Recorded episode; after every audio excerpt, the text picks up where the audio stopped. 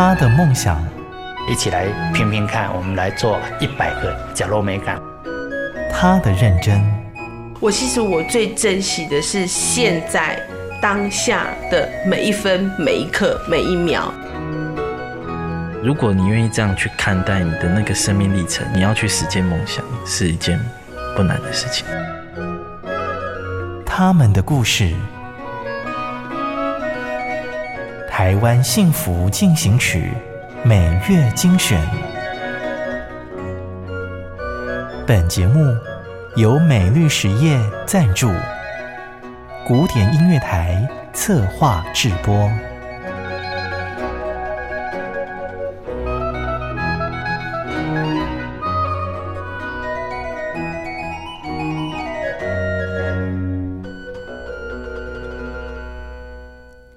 现在收听的是《台湾幸福进行曲》，我是节目主持人廖婉君。有时候常觉得计划赶不上变化，每天都有令人意想不到的事情发生。只有把心稳住，才能够平静地面对变动背后所带来的礼物。今天的这一集节目要和你分享老戏院走出新未来的台南全美戏院，请进入今天的。台湾幸福进行曲。台湾幸福进行曲，欢迎收看《老戏院之绝代风华》。台南全美戏院，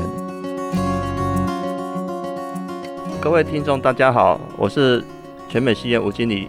那这间戏院其实源头是我舅舅在呃一九五零年，民国三十九年。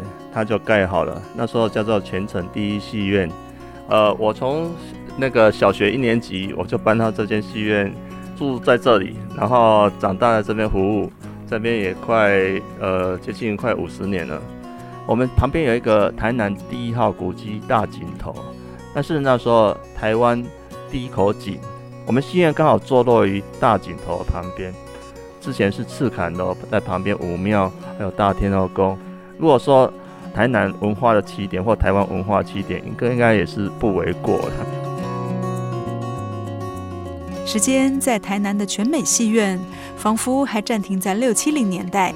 手绘的电影海报、褪色的戏院招牌，还有从狭小的售票口递出来的是刚用手工戳印的电影票根。全美戏院的经理吴俊成是戏院的第二代接班人。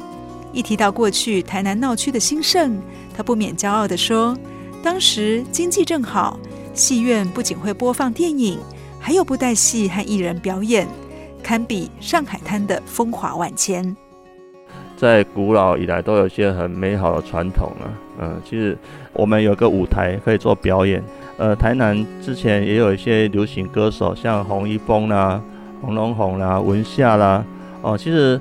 早期早年，他们很喜欢唱歌啊，很喜欢做做歌作曲。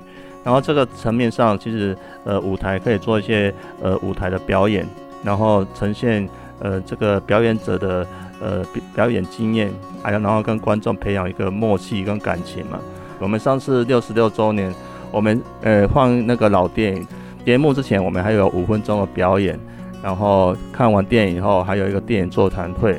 其实这个架构都是很完美的了，嘿嘿，不是你看到只是简单的看电影而已。不过吴经理也感叹，近年电视和网络的崛起，就像抢了观众的遥控器，进老戏院的人越来越少，转型变成了全美戏院的重头戏。这几年哈，应该要加紧，就是说让戏院不能只做一件事而已了。比如说我们现在虽然只做两片统音这样的事情，应该可以。融入更多的观念、跟游戏、跟空间的感觉进来了，嗯，这个才是戏院的原动力啊。像我们这次，呃，七十周年，我们里面还有情人节的告白，之前也有求婚季，也有做过纪录片影展，呃，其实也可以像上次摇滚乐团来，也是可以做一个摇滚舞台的摇滚区啊，都都都可以的。我最近在想说，哎，虽然说也可以请一些哎口才不错的人来录音啊。录国台英文都可以啦，华文、德语也都可以录啊。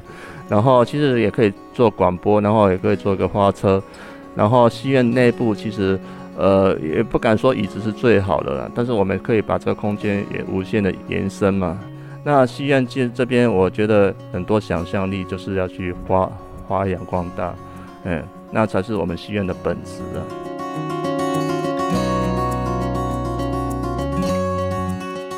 超过一甲子的老戏院不倚老卖老，卖的是当年布幕拉开、底片声不断转动的回忆。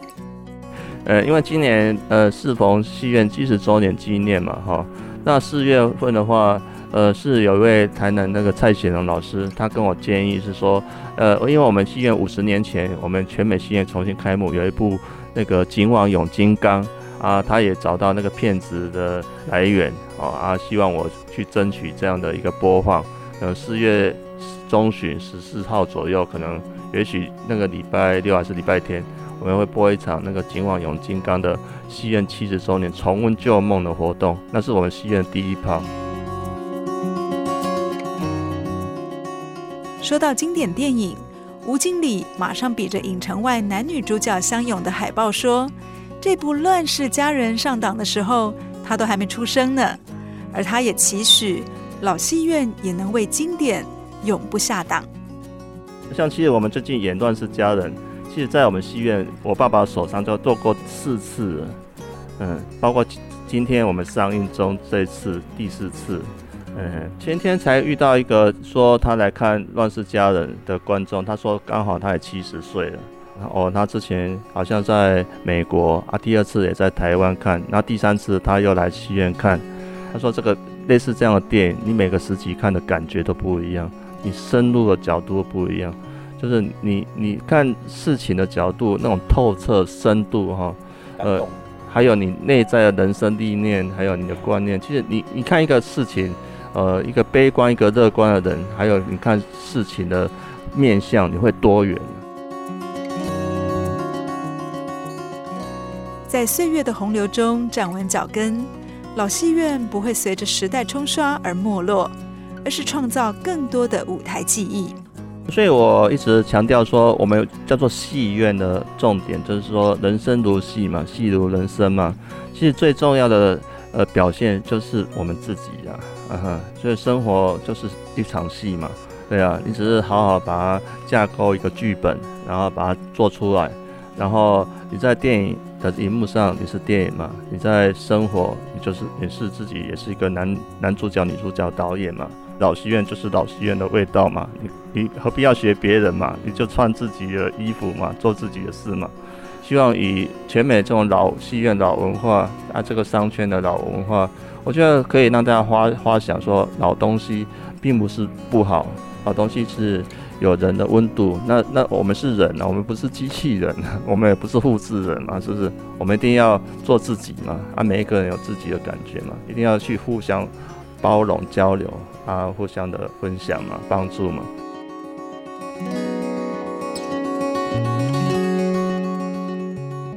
好家庭联播网，中部地区古典音乐台 FM 九七点七，北部地区 Bravo FM 九一点三。回到台湾幸福进行曲，台南全美戏院的故事。五颜六色的油漆桶整齐地排在画架旁边，比人还高的画板正在为下周上档的电影勾勒出线条。台南全美戏院的经理吴俊成介绍起这一位严师傅。严振发是台湾硕果仅存的电影看板画师，戏院对面的骑楼就是他的工作室。提笔作画数十年如一日。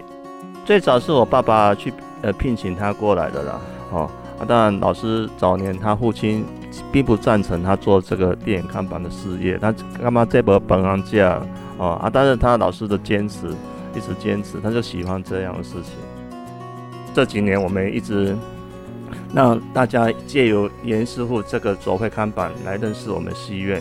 我们对电影这个行业都很热情啊！啊，他对电影看板，我对这个电影的了解、事业的了解是也是有一些感觉的哈。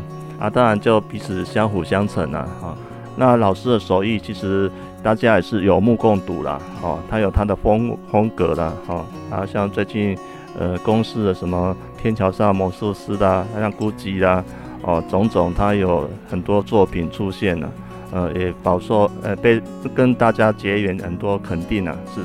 呃，基本上老师还是一路走来始终如一的哈，他还是很真诚的，很坦很坦率的哈。他其实做人也很很有人人情味的。其实你跟他相处，你就知道他他有他的真性情呢。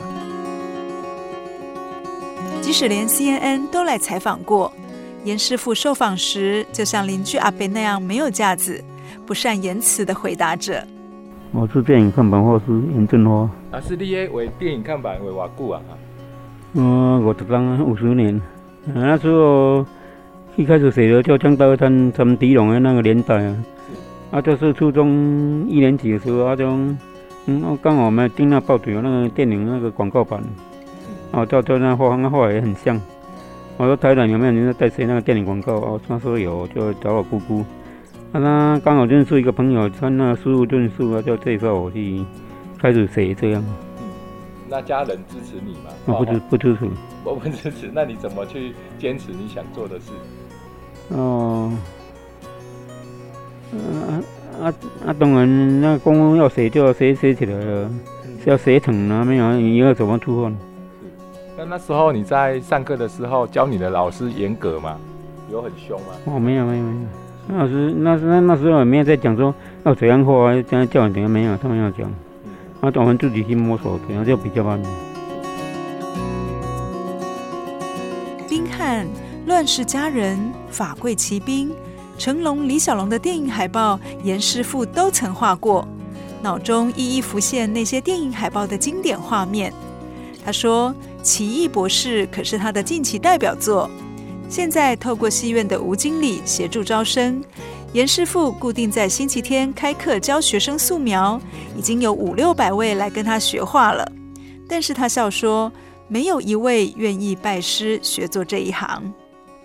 像老师这一行，其实在早年的画师看板还有看板手绘的师傅，其实是呃也是呃好几千人甚至上万人都不为过。但是曾几何时，就是因为这个电脑输出哈，大家一时就是被被他所迷惑了，我不知道怎么形容，因为他觉得哎、欸，这个东西是呃好的，是快的，但是其实手绘的艺术其实有它的温度了，哎、欸，其实大家没有去认知这一点。那这几年当然呃一直在转化了哈，其实老师这边也是一篇故事的，那其实也曾经。呃，在所谓看板很没落的时候，也是没有什么工作，然后还好，我们这边跟老师之间也有一个互动了哈，就从一个所谓看板研习营，哦，那么慢慢扩展老师的知名度。招生以来哈，也很妙，有九成的年轻人他们都是没有美术基础的，然后他们就都会问我一句话，说我没有美术基础可以来吗？我说太好，你你最适合，因为他像。他像一张白纸一样，老师说什么教什么，他都可以全部吸收。我是蔡长仪，我从台北下来台南，那现在在全美这边学严老师的画画。好啊，那作品是？今这这一次作品是小丑。请问您是怎么知道这个活动的？应该就是网网络上现在讯息很多啊，就是有有收接收到讯息，就是说。有在开课，那刚好时间上可以配合就过来。那叶老师是一个什么样的老师？嗯，没有什么价值，但是好像乡民说那公园阿伯那种。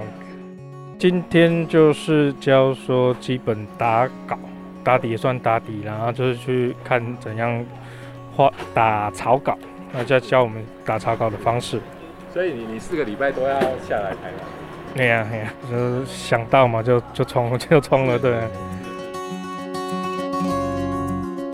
采访当天正好是严师傅上课的时间，从小学生到上班族都跟着严师傅来临摹，旁边还围着一群慕名而来的观众。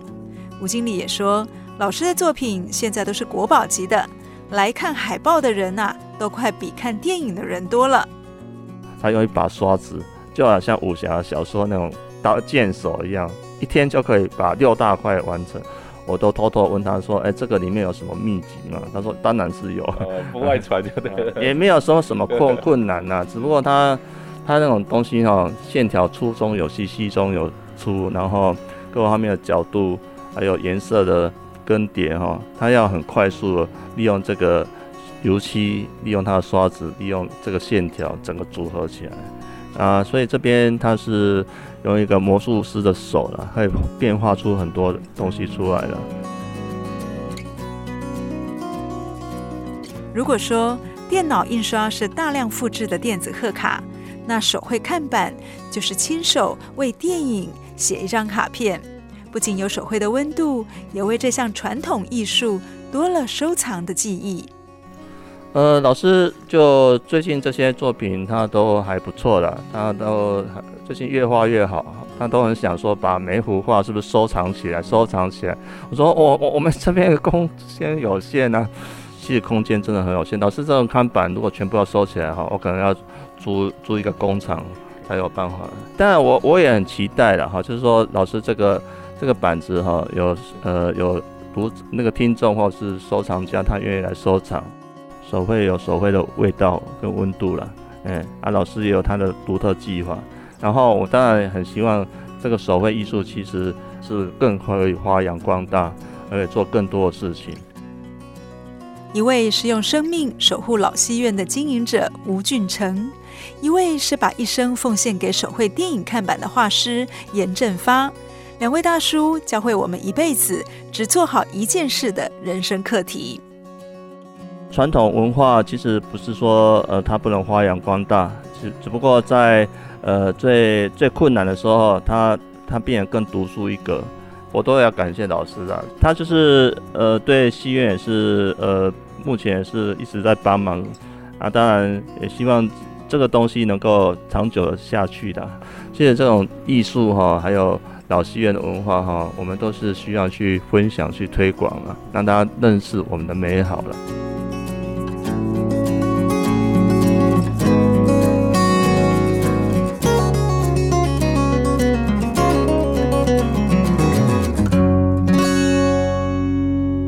感谢您的收听。